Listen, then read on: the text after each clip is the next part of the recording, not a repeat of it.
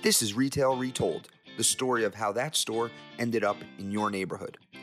I'm your host, Chris Ressa, and I invite you to join my conversation with some of the retail industry's biggest influencers. This podcast is brought to you by DLC Management.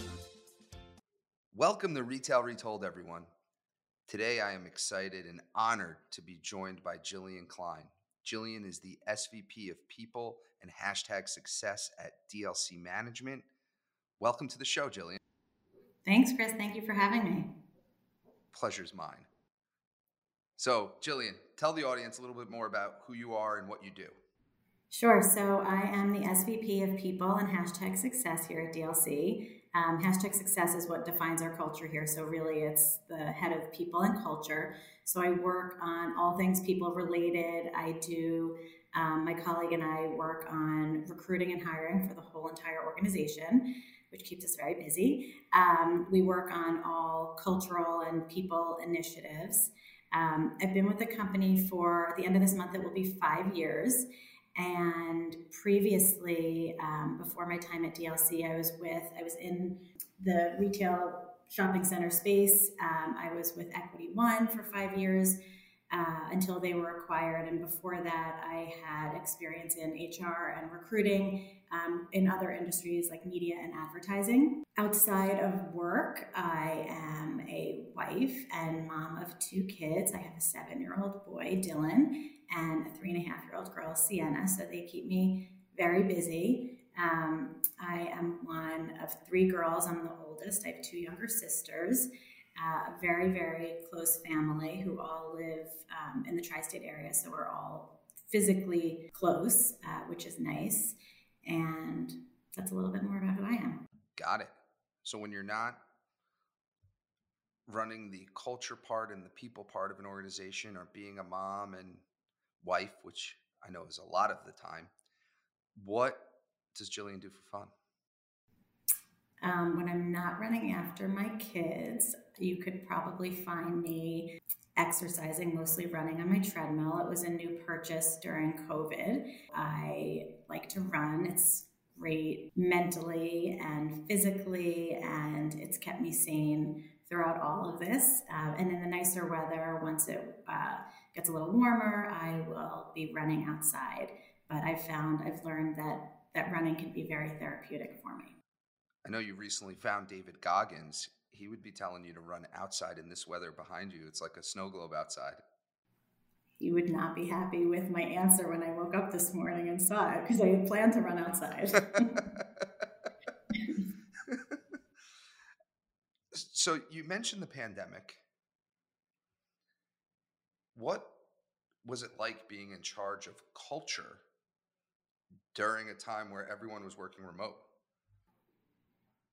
It was a challenge. It was something that not just I was responsible for. I was lucky enough to work with the six other members of our executive management team, and it was our primary focus through all of this. We had, um, when the pandemic first hit, we were meeting daily um, for an hour or longer to talk about how we maintain our really strong culture that we built over the past five plus years but it was a challenge. It was something that none of us had ever gone through. But I think we were really diligent in keeping that our main focus more than what was going on in the business, just making sure that our people were okay and, and you know, still thriving and staying engaged and collaborative and you know productive from home and giving them all the resources that they needed to do that so um, I think our team was really, I obviously can't take credit for it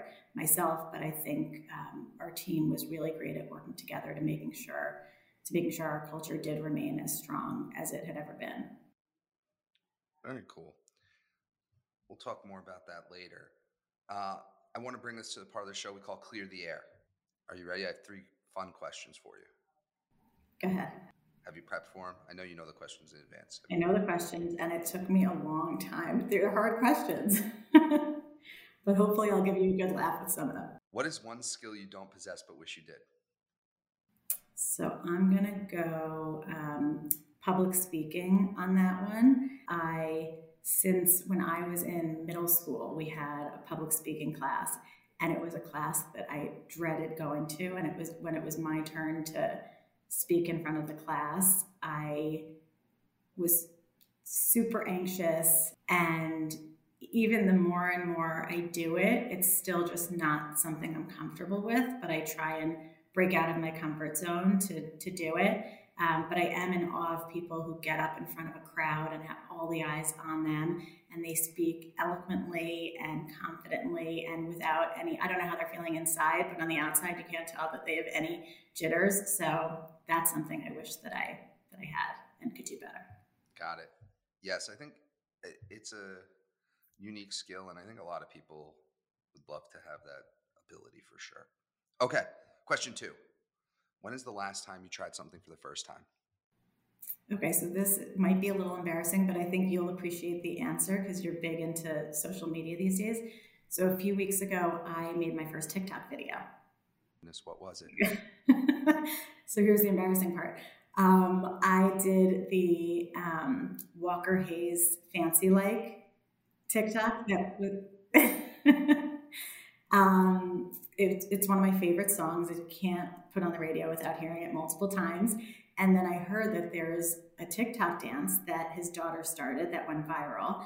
And so my sister, one of my sisters and I were hanging out the other night and we were both were both into that song and we spent an hour studying every move and then we did the dance ourselves. And I have to say it wasn't bad.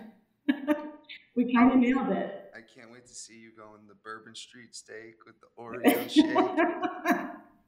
Do you know Applebee's brought back the Oreo shake for after this? I know that. Yep.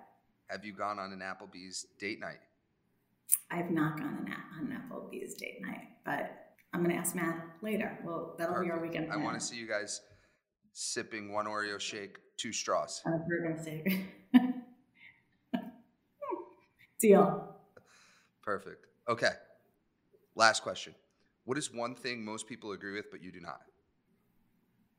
So this was the hardest one. I'm going to say um, that the customer is always right. I believe that while I'm very big into customer service, I believe that the customer should always be heard, but is not necessarily always right. And there can be, you know, we should work towards a solution, but um, I've been in some stores and I've seen some irrational, irate uh, customers over nonsense. And I think that they're not just automatically right because they're the customer and carrying on that way. So that was my answer for that. That's a great one. Very, very strong answer. Okay. That's clear the air. All right. So let's talk a little bit more about what you do uh, and some of the things you're seeing. Uh, we got later on in this episode, we've got a, a cool uh, little countdown list that I think will be um, great. So, but before we get there, uh, let's talk about a few other things. So, one, you have a blog coming out. Tell everyone about this blog. So, I am creating a blog. It's called Culture Matters. Um, and it has two meanings culture matters, anything related to culture. Um, and the other meaning to the to the name is culture matters like it's important culture is most important. So um, double entendre. I'm, little entendre. And I am going to post, I think, bi weekly, and it will cover all topics related to culture, um, hiring and interviewing for for culture. So from the for the candidate and for the employer, um, and other pieces of the puzzle that all factor into culture. So recognition, uh, engagement, anything that will uh, that deals with culture and making the workplace productive and enjoyable place to be. Very cool. When's the first one going to drop? So the first one will drop I, uh, by the end of this month, I was thinking it would be nice to have my first post be on my five year anniversary with DLC, which is March 27th. And, uh, but it will be sometime by the end of this month for sure. Excellent. I'm excited to read it. I will subscribe. And you can find it, we'll have it posted on our website, and then it'll also be um, posted on my LinkedIn profile. Excellent. Okay. Let's get into some culture things. So, corporate culture has been the topic of headline news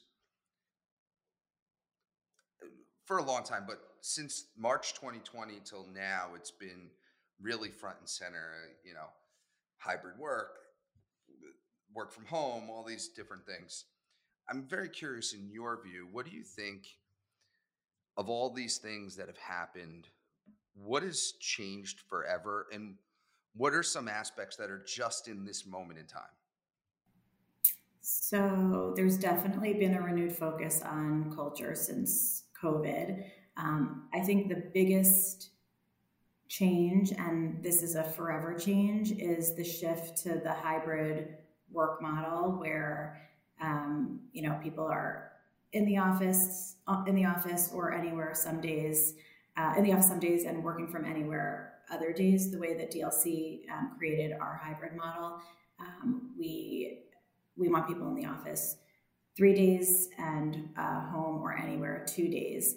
Um, and we actually also allow teammates to flex their hours to give them optimal flexibility to handle whatever they need to handle outside of um, work and while also obviously getting their work done. So I think the shift to the hybrid model and embracing flexibility is forever. Um, it, it needs to be in order to retain the team that you have in place because now they've been used to this and, and companies have seen that teammates are productive, efficient, collaborative, um, engaged from afar. And so having people are used to they know they can get their job done and they're used to having the best of both worlds. So i think in order to retain your team you need to keep that as is. And also from a recruiting perspective to recruit new teammates you have to offer that because if you don't someone else will. And it's something that that um, candidates out there are looking for and and um, they're likely not going to take a job that doesn't offer it so I think that that the shift to hybrid and embracing the flexibility is uh, the biggest shift, and that's forever. So be- before you go on to the, the next, I, I want to build on that. I'm curious because it might sound, seem like a silly question, but I think if you think about it, I don't think it is a silly question. Why is this so important to Americans today? Having the flexibility. Yeah. So I think for ever, I mean, I think there were a handful of companies that offered flexibility, but I know DLC, for one, was a company that believed that, you know, we built this culture and collaboration was a big piece of it and being together. And we thought that you had to be in the same conference room to have the best and brightest ideas brought to the table. Um, and there certainly is, I'll quote you, Chris, there's power in the human connection and something magical does happen when you are together.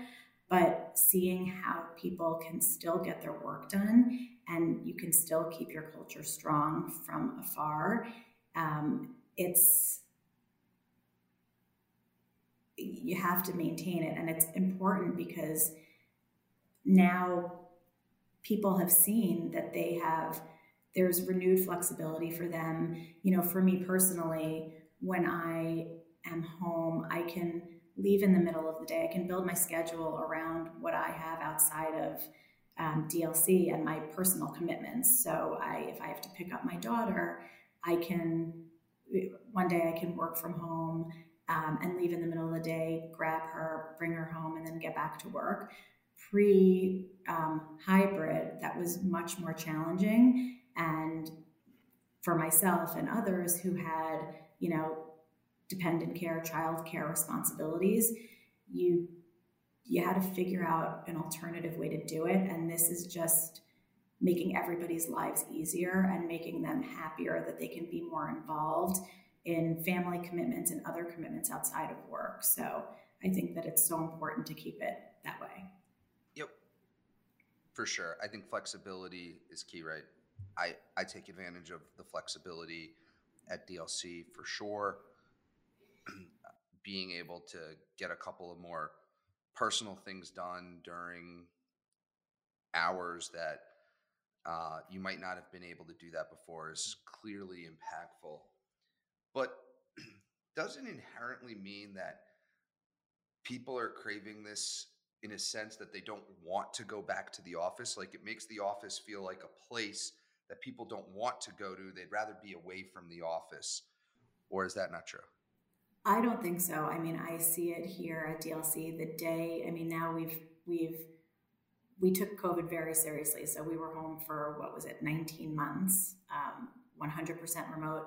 When we came back for the first time in July, to see the smiling faces and the hugs and the, the excitement of everybody reuniting and getting back together was really, really special. And you could tell that people were craving that together time. And, you know, we got Zoom and Teams fatigue because you're constantly in front of that screen. And while it's nice to be home occasionally um, and have the flexibility to do that, there is something great about being in the office and um, just the camaraderie that that there is in the office and the energy. It's um, I think, like I said, I think it's the best of both worlds to have. I don't think anybody wants to be back in the office five days a week, but I don't think there probably are a few, but I don't think there are many that want to be home five days a week. So I think the, the way that we've crafted our policy and others are similar, it gives you the best of both worlds. And if you're someone that wants to be in the office more than three days a week, we're happy to have you. Um, and we do have people like that. They might feel that they're more productive here than at home. Um, but I think that there is something palpable that happens when everybody is in just the the and I again I saw it that first day we were all back together. It was it was really really special to watch the excitement that everybody had just seeing each other after so long. Yeah. And and that's where I was going which is I, despite empirical data I don't know what it is, but anecdotally, it does feel that people still want to be together in an office. And if, you know, it, it's, I think it's a call to, you know, people out there. If you don't want to be in the office with your teammates at all and working with them, then either the culture in that organization is challenged or maybe it's time for a new job because why wouldn't you want to go work with your teammates and create the time in your life to be able to do that which is interesting to me um, and it feels like most of the people at dlc certainly want to have s- some moments in time where they're collaborating. I also think from a company perspective, I think it's clear you can do work, right? Like like do work, be in your email on your computer from anywhere. I think the pandemic proved that you can be productive from anywhere. But you mentioned collaboration. The collaboration, onboarding, training, um, some key meetings are clearly better done in person, and having a place to do that, I think, is important. Yeah, I agree. So tell me what is one thing that you just is going to be fleeting that's here in the moment but it's not here to stay? So one thing I noticed and read about in 2020, 2021, it was this big focus on mental health and making sure that people had their, you know, mental wellness was was a, a big term that was thrown out there. And, you know, some people, their salaries were cut, there were layoffs, you know, a spouse was let go, and there were certain financial stressors that they were facing, or you know in 2020 when school was remote and parents are working from home and trying to juggle it all it was there was a lot of um, people were stressed and not knowing how to handle it all and get their work done while also homeschooling their children um, and just figure stressing and panicking over how are they going to pay the bills if if someone in the family's pay was cut or lost their jobs. And so there was this big focus on on mental uh, wellness and mental health um, companies gave had forced PTO days and you know wanted you to get away from your work to clear your head. To be honest, I see that now. I know at DLC we are very much still focused on that and making sure we're very plugged into our people and making sure that they're happy and okay. And we have constant check ins to make sure that we're still on top of that because there certainly are still stressors out there.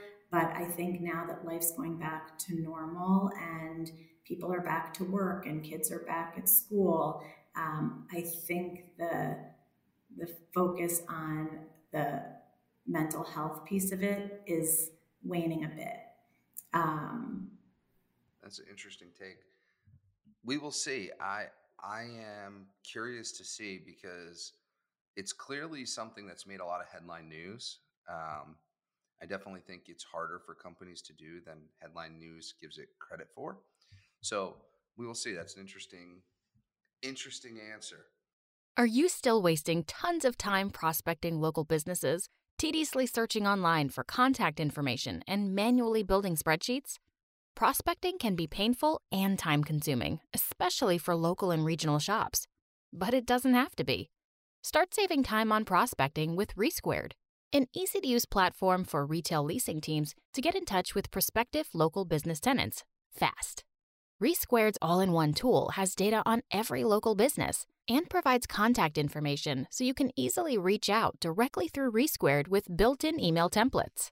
Brokers and leasing teams using Resquared, including DLC, save hours each day while generating higher quality leads. Request a demo on their website, re2.ai and mention the Retail Retold podcast for a special bonus. That's re number two dot AI. Let's talk a little bit more about you. So, what are some of the strategic things like being in charge of culture? Like, I think for some, like, what does that mean? So, what are some of the strategic initiatives that you're working on? So we've got a lot going on at DLC, specifically within the people team. And the people team is me and my colleague Nicole. We just formalized a um, strate- uh, recruiting, a formal recruiting strategy. Um, previously, for the past five years, we've had random a random tactical approach to recruiting. But given the challenging market, we formalized a um, recruiting strategy so we can re- proactively recruit at scale. We are um, outside of recruiting. We are uh, we created a leadership development series that we're rolling out later this month. That is a nine um, session series that will take place once every five or six weeks. Um, and that is for our leadership team of about 25. And it will be led by mem- different members of the leadership team and our executive team. And we'll cover topics that are specifically related to leadership in general. Uh, they're related to leadership in general, but specifically leadership at, at DLC. And within our leadership team, we have some newer teammates to DLC who are have led teams successfully before at other organizations. And we also have veterans at DLC who are newer to managing and leading people. So it's an interesting group of people, but I we, we really wanted to make sure we have the strongest leadership team in place, um, and we want to make everybody the best leaders they can be, so that they can then train and mentor the leaders underneath them so we have a strong future leadership team here at DLC. So that's one initiative that we're working on that I'm really excited to roll out later this month. Yeah, that that that, that is an exciting one. I'm excited for that one. What does that look like? So a leadership series what is that implementation and what are what's actually going to happen?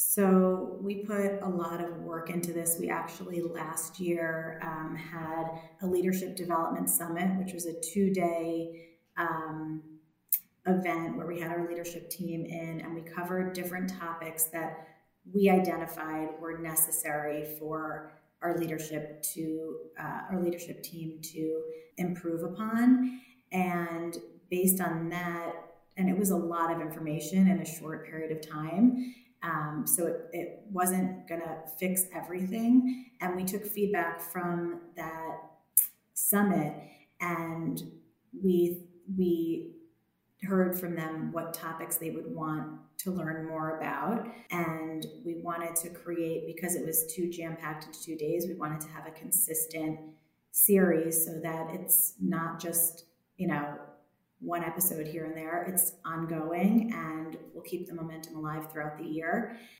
And so we we created these topics based on feedback from this group, based on anonymous feedback that we gathered from every year we do for the past five years. We do the Great Place to Work survey, which is a confidential survey that asks you answer 65 questions and based on and then there are three open-ended questions totally anonymous. We don't know who says what.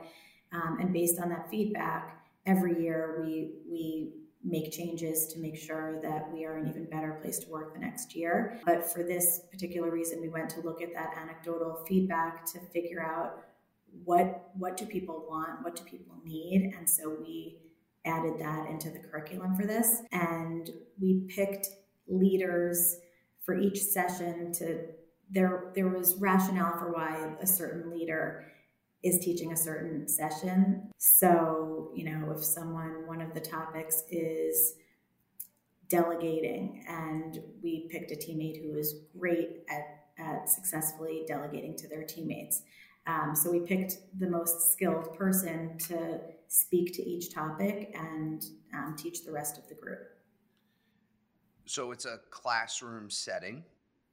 Classroom setting. We're hoping, unfortunately, the, the summit had to be virtual because it was in the middle of COVID and we wanted to keep everybody safe. So, um, and some of the feedback was that praying that we'd all be able to be in person, which thankfully we are. So almost everybody will be in person. We do have some remote teammates or people outside of our headquartered office. Um, for those that can travel that it makes sense for them to travel, they can be here. Um, but it'll be in our headquartered office, classroom style. And the great thing about having different teammates facilitate each session is there will be a different feel for each session. Some, you know, we're hoping that it will be more interactive than just lecture style. Um, but every every facilitator leader will have their own way of structuring their session as long as they get the information out.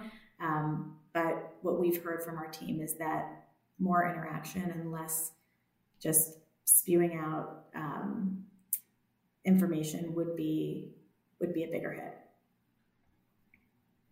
How is this a one day program? What what is this?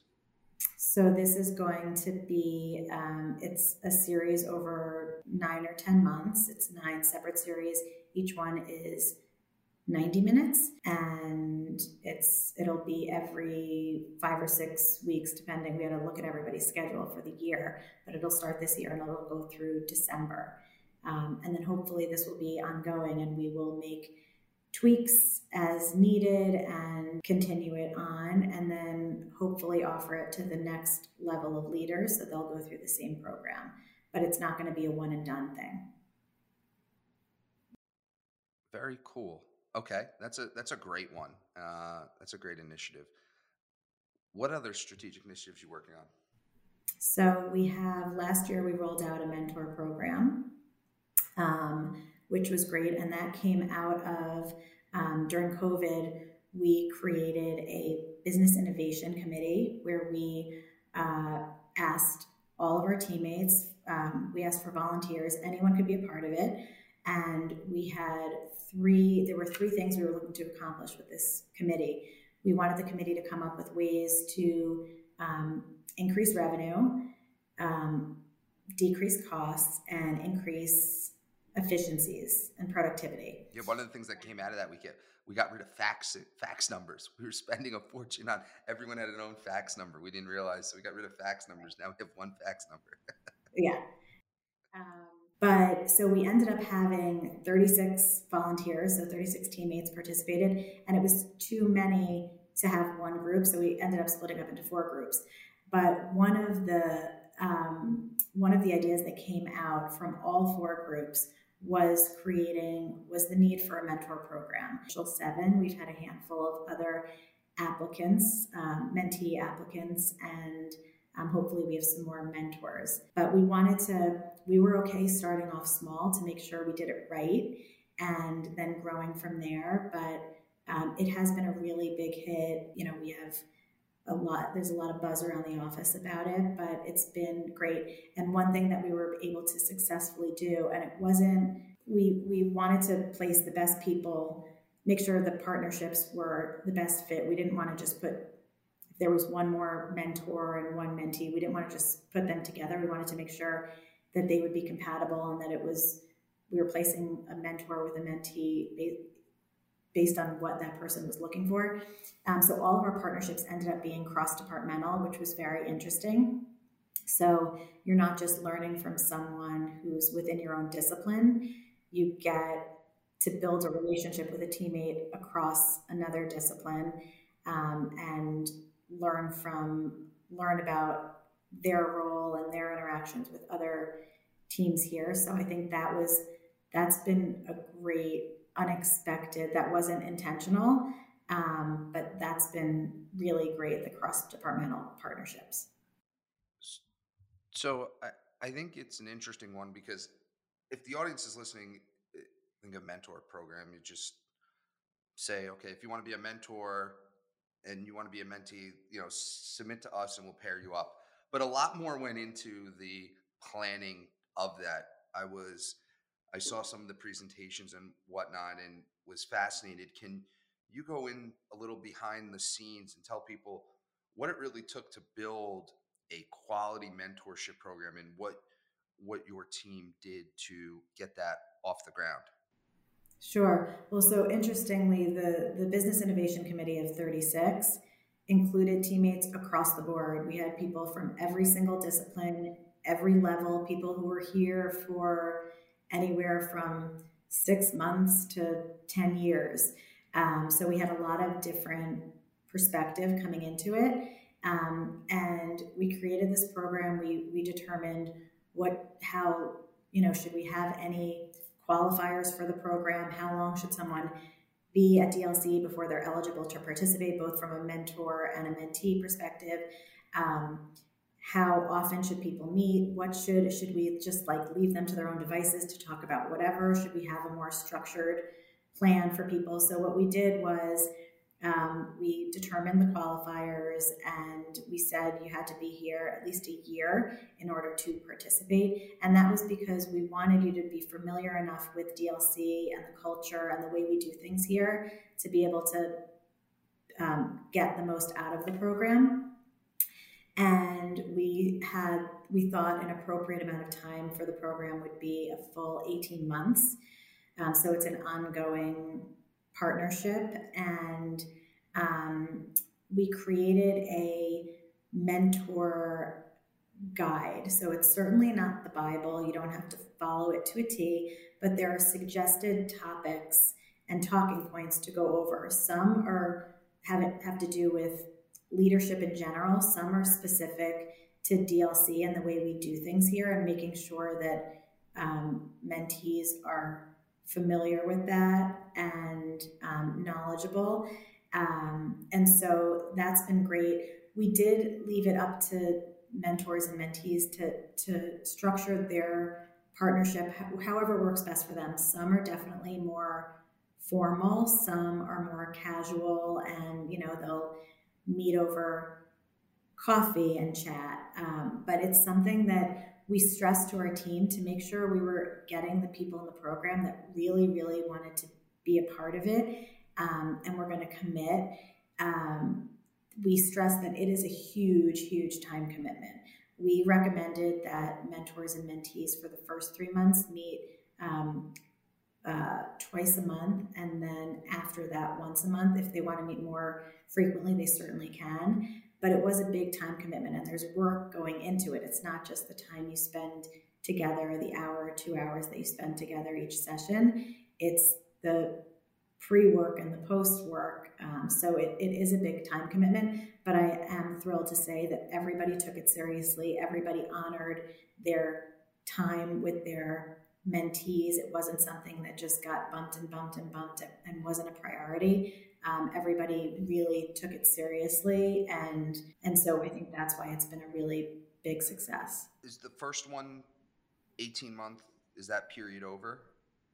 No, so we rolled it out. We introduced it to the company um, in, I think, December of 2020. And then we welcomed applications up until, um, I think, February. And we made pairings. I think the first set of meetings happened in March of 2021. So we are coming up on a year. So there's six months left of the initial seven who started.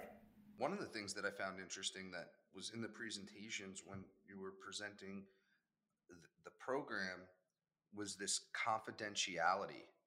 Like, I had not even thought about it. Can you talk us through that? Sure. So, we wanted this to be, we wanted the partnership to not just be about learning how to understand the business. We wanted this to be we wanted people to have a resource outside of myself, outside of their manager. We wanted teammates to build a relationship with and have somebody to go to to talk about career development and any anything that any challenges that they're facing if they're you know really wanting a promotion and, and don't feel comfortable going to their boss saying like i'm ready for promotion having another resource to go to to say, how do you think I go about this? Um, and so we wanted this to be a really close um, partnership and friendship. And so um, we stress to everybody that what's discussed between a mentor and a mentee is totally confidential because we want that to be a safe space. We want mentees to feel comfortable going to their mentor about anything without having them think that they're going to go back and tell the boss, something that they discussed. So we did stress the confidentiality piece. Of course, if there was something that needed to be raised to the level of legal or HR, there were certain things that we, we had an orientation of what needed to be elevated. But for the most part, like even so much as if, if someone said to their mentor, I'm really not happy, I'm going to look for a new job, that did not qualify as something that needed to be elevated. That's something that the mentor had to be had to keep confidential and not run and go tell their boss that oh, we have a flight risk. This person's going to leave. Um, you know, part of the mentor's job is to understand the challenges that they were facing and and advise them and help. How can they retain them and make it work and make it so they're happy and so so the confidentiality piece was big, and everybody honored that. There have not there's not been any issues there. So, all right. So I want to pivot to some a countdown. We're calling this the five things they don't tell you about your interview. So, you know, when you're interviewing for a job, five things you probably need to know that you probably don't read all the time and people don't tell you uh, some uh, tips and tidbits. So I love countdowns and lists. What is number five? What don't they tell you about an interview? So, five would be the job that you interview for might not be the job that you get. Um, so, oftentimes here at DLC, we um, we do a lot of um, we have a unique hiring philosophy here where we hire entry level junior talent that might not have any experience or knowledge of the commercial real estate business and we will teach you whatever you need to know and train you and move you up throughout the organization. So oftentimes we'll meet, you know, candidates fresh out of school or, you know, maybe they have one or two years of work experience in a totally different industry. When they come in, they think they're interested, maybe they apply for a leasing associate position. Um, and we have a behavioral assessment that we give all candidates as part of our hiring process. And we'll see their profile and say, you know, that doesn't match the leasing associate position. Um, we'll bring them in for a conversation and then we'll realize they're great. They're, you know, we're talking to them for this leasing role, but they're really much better suited for property management or construction or whatever it is. That's number five. Okay. What's number four? Interviews go both ways. The interviewer is not, you're not just being interviewed, you should be interviewing the interviewer. You want to make sure that you're asking all the right questions to make sure that this is the place for you, this is the job for you. Um, don't just assume that that you're the one on the spot getting uh, asked a ton of questions. Make sure you ask the right ones because the person interviewing in the company is expecting that you are interviewing them as well. Yeah, if you're not inside an organization, people think they get everything they need to know from a website or news articles or social media and it's really the most important discovery piece is when you're actually being interviewed and not enough people use that as an opportunity to learn to see if this would be a good place for me. So uh, I think that's a great one. Okay, number three. You're not just going to be meeting with one person. You're going to be meeting with a whole slew of people. Yeah, um, it's it's it, we call it a job interview. It's really job interviews. Right. You're going to come in. You're going to meet with. I mean, at DLC, you could meet with four to seven people. Um, and we do a lot of um, the purpose of our interview, our thorough uh, interview process. We want to make sure that we have enough people weighing in on who's going to be the right fit for us.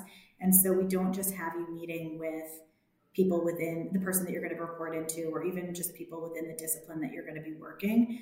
We have you meet with, we do cross departmental interviews. So for leasing, we often pull someone from legal because it's important. They work so closely together. We want to get their thoughts on whether or not someone's going to be right for the role and for the organization. So you're definitely going to come in and meet with not just the person that's scheduling your interview, you're going to meet with a, a lot of different people. Perfect. Number two. Your work isn't done after the interview ends. Uh, you should be expressing your continued interest in the position. I know for us, you know, people have mixed views on thank you notes. Um, can they hurt you? Do they just help you? I'm big into thank you notes. I want to know that you're still interested and that you want to be here. Um, you know, at DLC, we have debriefs after every um, interview. Once the team's met with a candidate, we all sit and talk about feedback. Everybody shares what they learned about the candidate, and we talk about whether or not we think they'd be a good fit. Um, and definitely, a, a plus, a pro for someone would be that their follow up was really strong. They really, really want this job because we want to know that you want to be here. So even after the interview, we want to hear from you that you still you you liked what you heard and you want to be a part of this team. I'm a bigger fan. I've grown a bigger fan. People know this on not so much of thank you notes, but of video thank yous.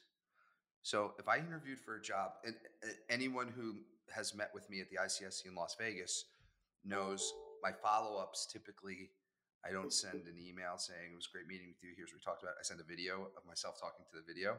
If I applied for a job at DLC and I didn't send you a thank you note, and I sent you a video, what would you think? Would that be good? No good? Would, would you find you that would weird? Stand out from the crowd for sure. I personally like this is so old fashioned, but I personally like a handwritten thank you note. It's tough though because those don't come right away. So you could meet with a candidate and like the next day, like, oh, I didn't hear from them.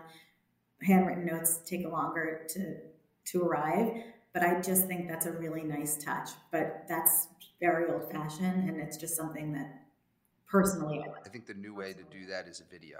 That's right. You're very comfortable in front of the camera, though. Most people aren't. Fair enough. Fair enough. But and the last one? Number one. Okay. It's not just about your resume. Um, that's what got you the interview, but your story, your personality, your character is what's going to get you the job. I love that. So true. So true. People so underrate that piece. So, do you have the ability to connect with others? So, Jillian, this was terrific. Thank you so much. Really Thank appreciate you. your insights. I want to take us to the end of the show. I ask three questions to every guest. You know them. Are you ready? Yes. All right. Question one What extinct retailer do you wish would come back from the dead? I'm going to go with Loehmann's. Yeah, Loehmann's was my go-to. There's one, so I live in Westchester and work in Westchester. There was one right in White Plains that I would frequent, and it was I, I always found something, and I always felt like I was getting a deal because even if something wasn't on sale, it was reduced from the original price, and I felt like that was a win. And they had something for everyone. They had, and for every occasion, you could go and get something super casual, something for work. You could get a dress for a wedding or any, you know, formal event. So I loved Loehmann's. I was totally bummed when when they left. Question two. What is the last item over $20 you bought in a store?